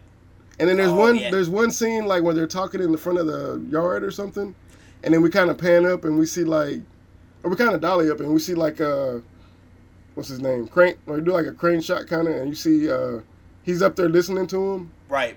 There's a few shots like that where like they and he's under. Well, we'll get to that later, but he's under the bed in one shot, Yeah. and they kind of go down and you see that he's under there. I like I like that shot, but they they do that a few times. I agree. Yeah. They, there's some some good good- cinematography here. There really is. There there really is some good cinematography. I, I will give them that for sure. But okay, where we at? Where we got now? Um, I know we kind of already brought up that the blind guy has already been killed, and like he ends up getting picked off by the greasy strangler. But then this is, I believe, where he goes after Janet because of her going back with Braden, and this is kind of the weird kind of. Uh, I mean, I guess the beginning to the climax here is that Yeah. Braden does confirm that his father is the greasy strangler by finding this giant barrel in his closet of that type of different grease, and Braden decides that he's also going to become a greasy strangler as well. Yeah, because whenever the dad takes her, then he has like a freak out moment, and he just runs out to the middle of the street and just has a freak out, and then he Yep. jumps in the bucket. But why? I still don't understand why. I don't either. He just had a mental break, so that's why. I don't know. Yeah. Because I felt like he was. Well, we're gonna talk. Let's talk about it. So, he. How does he know where they went? I am not sure. Is he just following grease on the ground? It must be just following greasy footprints, but if that's the case, you'd think that they'd be able to figure it out like immediately then. And why would he take her way to the theater? Yeah. That's- I don't know. That's, uh, that's not really a question to ask in this kind of movie, I guess. What's But he also interesting though is I think here is where they're kind of establishing that once they get covered in grease, they go animalistic. yeah, that's a weird thing they're saying because I know the dad does, and he's kind of doing it. Yeah, because he's like growling and stuff. Yeah, like you letting go of yourself or something. I think so. It's a weird transformation, I guess, because yeah, I mean, I can feel it when when uh, Big Ronnie does it because he always has a weird like growling that he does. right. Oh, you know what was no, there- maybe not, but there was a scene where they just like he just growls at him, and that's all that happens.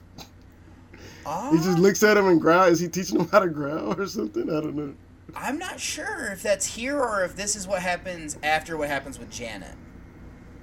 No, no, no. It's before that because it's after the sex scene with Janet that the dad has, and then like they're just walking. This is this is remember they have like a three minute bullshit artist, horseshit Yes. artist. Yes. It's it's after that. Okay. There's a scene after that where they're just walking and then he just growls at him, and he's looking at him where he just keeps growling at him and then he walks away. So I'm like, one of he's like telling him that he's got an animal side thing or something. I don't know. Right. It's weird. But um, okay. So where we at now, man?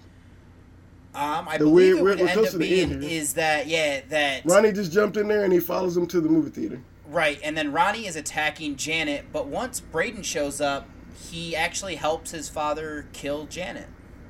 Yeah, that was that was kind of weird too. Because at first I thought I thought he was having sex with her at first, and then Right. he's choking her, and then we get another uh, Tromaville visit here where the eyes just pop out, Yes, we do. and then they just eat them. They just pop them like pop like jalapeno poppers, and just pop them in their mouth and eat them. And I guess it tastes good when you're an animal. Eyeballs taste good, I guess. It must be. A greasy animal. okay, so this is where it gets really weird. Yeah, because then we end up figuring out that, and actually, this is something I heard about in because I actually watched an interview with Michael St. Michaels, and it appears that I guess the whole theme of this movie is that Ronnie wanted Braden to be more like him, but he needed to have that side of him come out. So by him becoming a greasy strangler, his father is now loves him even more, and now they've realized that they are you know very similar to each other. Yeah, I mean it kind of plays like that. If you, if you know that, I can I can see that correlation kind of make making that. Right. Uh, because there's because they have this beach beach chat here, Yep. and then you kind of get the feeling that that's kind of what it is, maybe because he's telling them like you know she she was no good for you anyway. She was trash, Right. and he's like kind of getting them to agree with him or whatever, and so they kind of bond over that type deal, which is weird. Yeah, because then I mean, this is really what kind of ends like ends the movie out is that we have this weird thing where they're out in Oh the yeah, because he he suggested they go kill the Ricky Prickles. right. like. Yep. Yep. Because we see them chase after him and then go after him, and then we also get weird scene where they see themselves tied up and being executed by firing squad, and they have like gone back to nature as greasy stranglers. Yeah, and we were talking about that earlier, and I I don't know. Did, did you hear anything where they said definitely what what it was? Because to me, I didn't know. I felt like it was either as greasy stranglers they were seeing their regular lives like like being ended, and they were going to go on as greasy stranglers, or either they were actually getting killed and then they were imagining themselves going on as Greasy. So I don't See- know which part was imagination. I took that the firing squad is imagination, and it's literally just them um, giving up their humanity to become these type of like monsters. Okay, yeah, and I, I think it's kind of whatever you want to read it because it's not. That's what it, that's what it seems like, but you don't. I don't know. Nothing in this movie is meant to have a specific meaning. I don't think. Right, it's very cut and dry. Yeah, it's it's really weird. Okay, man. So um, that's pretty much how it ends, man. At that point, we get confetti and champagne out of their heads, and they got some sticks, and they they run at the camera with sticks. right. So tell me, man, what, what do you want to? You anything else you want to cover, or you want to jump into reviews of this? Um, I think that's really all I had to go over with it. So I mean, unless you had anything else, I would say let's get into uh, some of the ratings. Okay, I'm ready for it, man. Okay. Oh, yeah. there was um. Okay, there's one more scene that I thought was kind of funny. Yeah. Um, I, I just want to mention it real quick before we get into reviews. But uh, whenever they first have the sex scene, like, and that's why I don't know because like she's acting like she's really enjoying the the dad's sex because she's making weird faces and stuff. What? And then Braden's like in his room crying. Yeah. And there's a skit on Chappelle Show they did where like it was like the real world, which most people probably don't even know what that is nowadays, but it was a reality show from MTV, and uh, where people Yes, like was. people people live together. But anyways, long story short, they did one on there where like this one guy's girlfriend like was with another guy, his roommate, and he's just sitting there crying, watching them have sex, and it's just like that. And the dude's like, "Hey, shut up! We're trying to make love over here," and he's just crying. Damn, that's ruthless. It's it's it's, it's super funny though because he's just crying, and it's all black light. But I, it made me think of that because like I, I I was waiting for the dad to be like Braden, shut up! I'm trying to have sex. I, I was waiting for the dad to say something like that, right. but he didn't. But that would have been just something for me. But the director didn't make it for me. So Right. okay, so okay, let's jump into the reviews. Man. I just had to. That was on my mind. I had to say that. Hey, no, it's uh. I can see the correlation there that you're going for. all right, man. So what? So you want to go first, or you want me to go first? Uh, how about you go first this time? All right, man. Uh, so acting, the acting in the movie.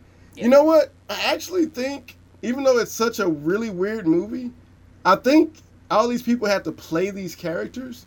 Yeah. So I'm actually gonna give them a lot of credit for the acting. I'm gonna actually give it a four, because I feel like all these characters are so way out there Yeah. that all these people have to be playing a role. Not, I don't think anybody's just being who they are. I don't know about the Michael St. Michaels guy. Yeah. I don't know if that's just who he is, and he's just really a guy that can bullshit and just give random dialogue. I don't know, but everything felt like people acting as these characters. So, and I thought they did a good job to keep it really weird and awkward and Yeah.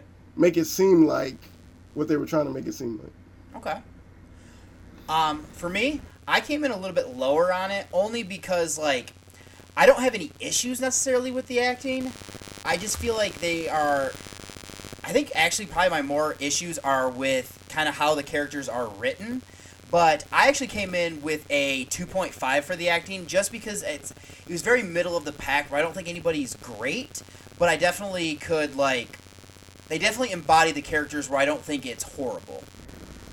Oh wow! So yeah, we had a big difference on that. But yeah, I mean, I I gave it a four just because, uh, just like I said, for the characters. I thought they, seeing them like talk, I just thought they were really different kind of characters. They, They get definitely are. Okay, so what's what's next on here? The way it looks, cinematography. Yes. Uh, I, I was at about a three Okay. on that. I think they had some good cinematography, but um, I mean, I actually thought the cinematography was good, and I liked a couple of the shots, but it really wasn't a lot they were Yeah. doing. I guess. So it really was. I mean, some of the shots were like I like the horror movie kind of intro shot where you see like the big lights and stuff. Right. I like a lot of the kind of dolly stuff and some of the, but it's just they did it with those extra beats. So Mm-hmm. sometimes it was yeah, I didn't like it, but I like the take. They had you can tell the technique was there. They were just doing stuff on purpose. You know oh, I mean? for sure. Yeah. So that's why I just gave it a three. It could have been probably a three point five, but I gave it a three.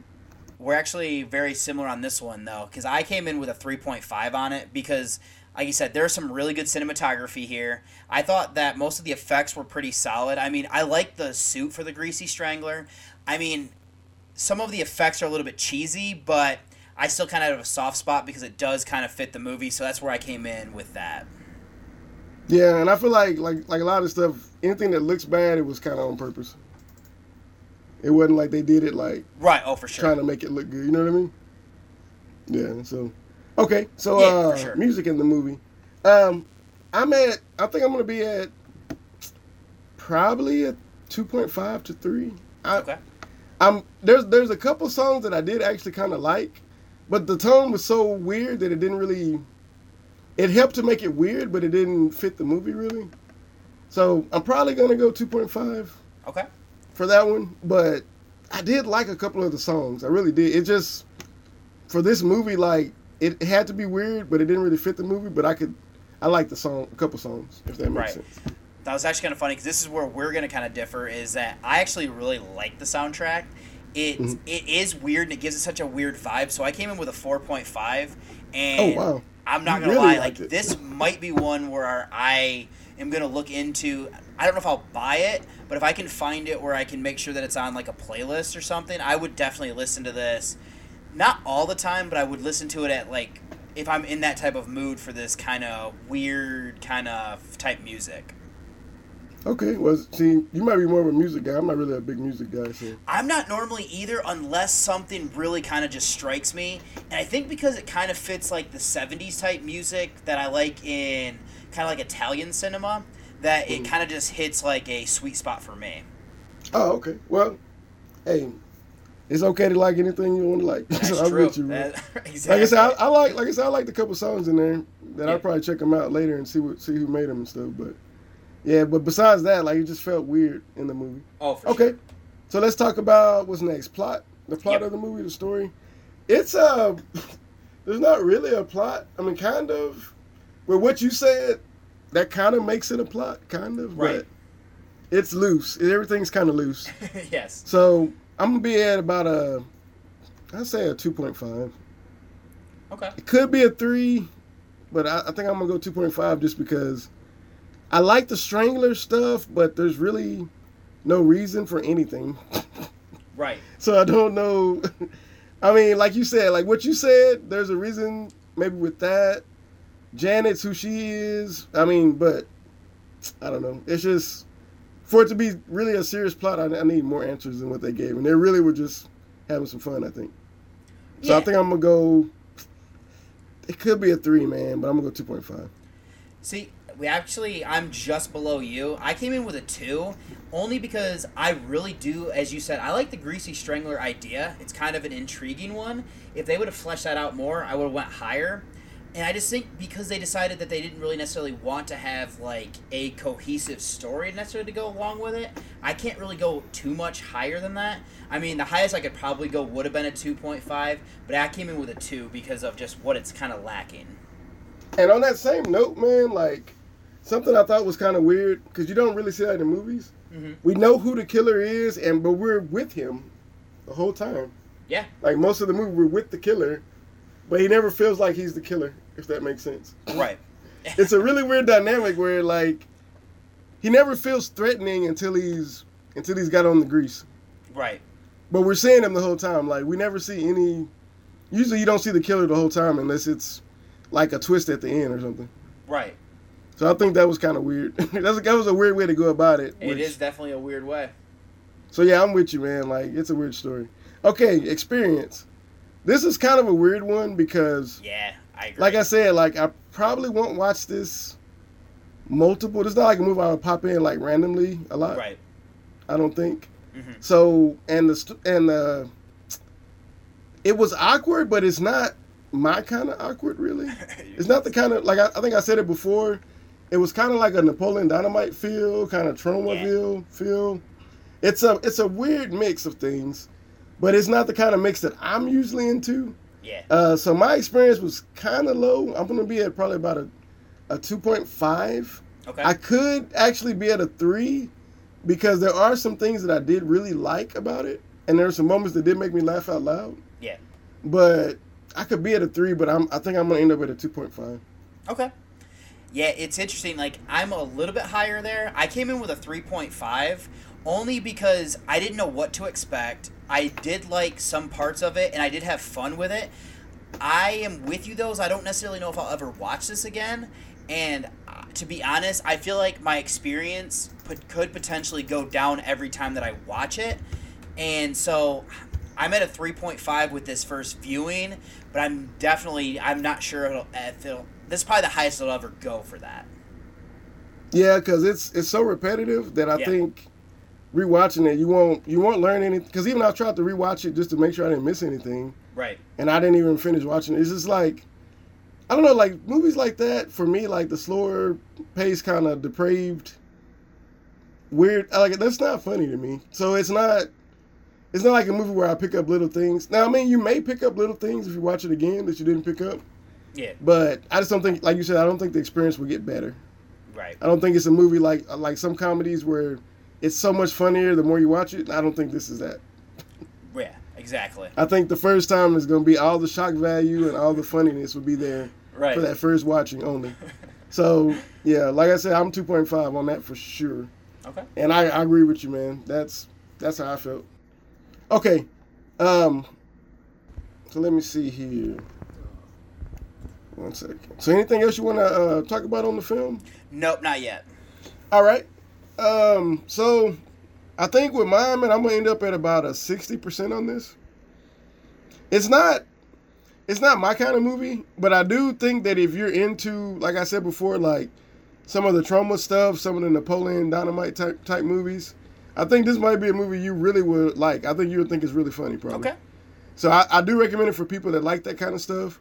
But honestly, it's a weird movie. It may be worth a watch just if you're a deep diver that likes to watch all kind of movies. It may be worth just a watch just to say you watched it and know what it's about. So, but I mean, for your this run of the mill person watching movies, I probably wouldn't recommend it for them. Yes. But you'd have to have like some kind of special circumstance, I think, for me to recommend it for you. Right. So, like I said, I'm at sixty percent, and for my own self, I wouldn't recommend it. But for again, if you're a fan of those kind of movies, or you're a deep diver, I would recommend it for you. Now this is actually kind of interesting. I think this might be the first time we've ever actually synced up because yeah, I came in after this watch. I came in like a six out of ten, where I was like, you know, maybe a little bit below sixty percent, but that's right where I'm at with this. Where it'd be hard, definitely, to recommend this, like you said, to people that you have to know what you're coming into. If you like kind of like raunchier, kind of weird comedies, I think you'll enjoy this, especially if you also like horror. But like I can't recommend this to everybody. There's definitely a niche audience out there that I think will appreciate this, but definitely not for everybody. Yeah, because I couldn't imagine like giving this to my mom or something. or Oh, yeah. just like some some random Right. person I know, like, oh hey, check out this movie, and then and then the and then you just got a, a prosthetic uh, penis looking at you most of the movie, and you got to be Right. okay with that. If you're not okay with that, then this movie's not for you. Exactly. So if you're recommending this to people as you're out in the world, guys, just make sure they're okay with prosthetic penis. If they're not, then Yep. it's probably not a movie to recommend for them. They need to have that quota. well, you know what? To be fair, but it was prosthetic, so I don't know if that counts. But to be fair, for the movies we've seen, that's the most male nudity we've had. It's not, but it's That's not true. real, so I don't know if that counts or not.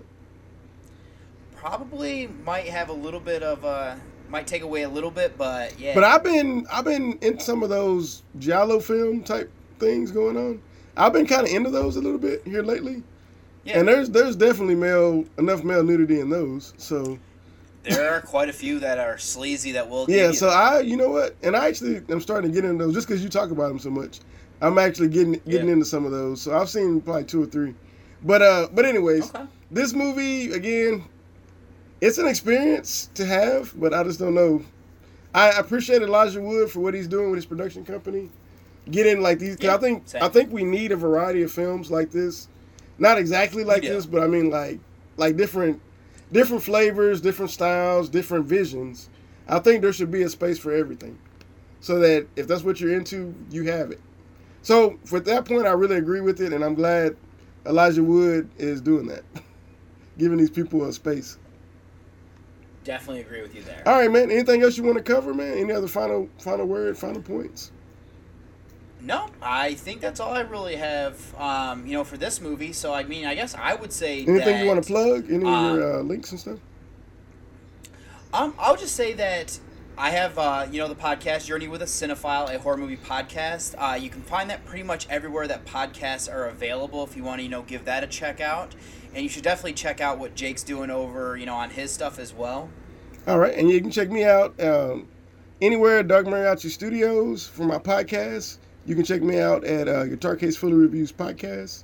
Um, if you're into music and short film stuff, you can uh, check me out on uh, YouTube, Instagram, everything Dark Mariachi Studios.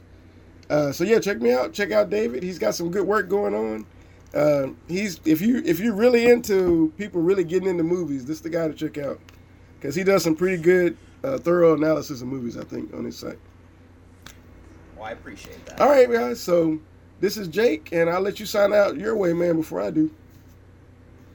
All right, yeah. This is uh, David, and I am signing off. And it's your main man Jake from Dark Mariachi Studios. And don't forget, Be one of us Come on a journey. with a cinephile. Good evening, ladies and gentlemen. We are tonight's entertainment. Side quest. I think cinephiles are, are on this other end of the spectrum. But I think a cinephile is more of a student of cinema. A movie lover is going to be less discriminating. Side quest. Drink some of this, Michael. Be one of us. Sometimes that is better. You sick fucks. You've seen one too many movies. Don't you blame the movie! Side quest. I said, I'm not gonna hurt you. I'm just gonna bash your brains. Okay. Show me. Side quest. The podcast. You opened it. We came. It's just a podcast. We'll review your movie from every angle. Side quest.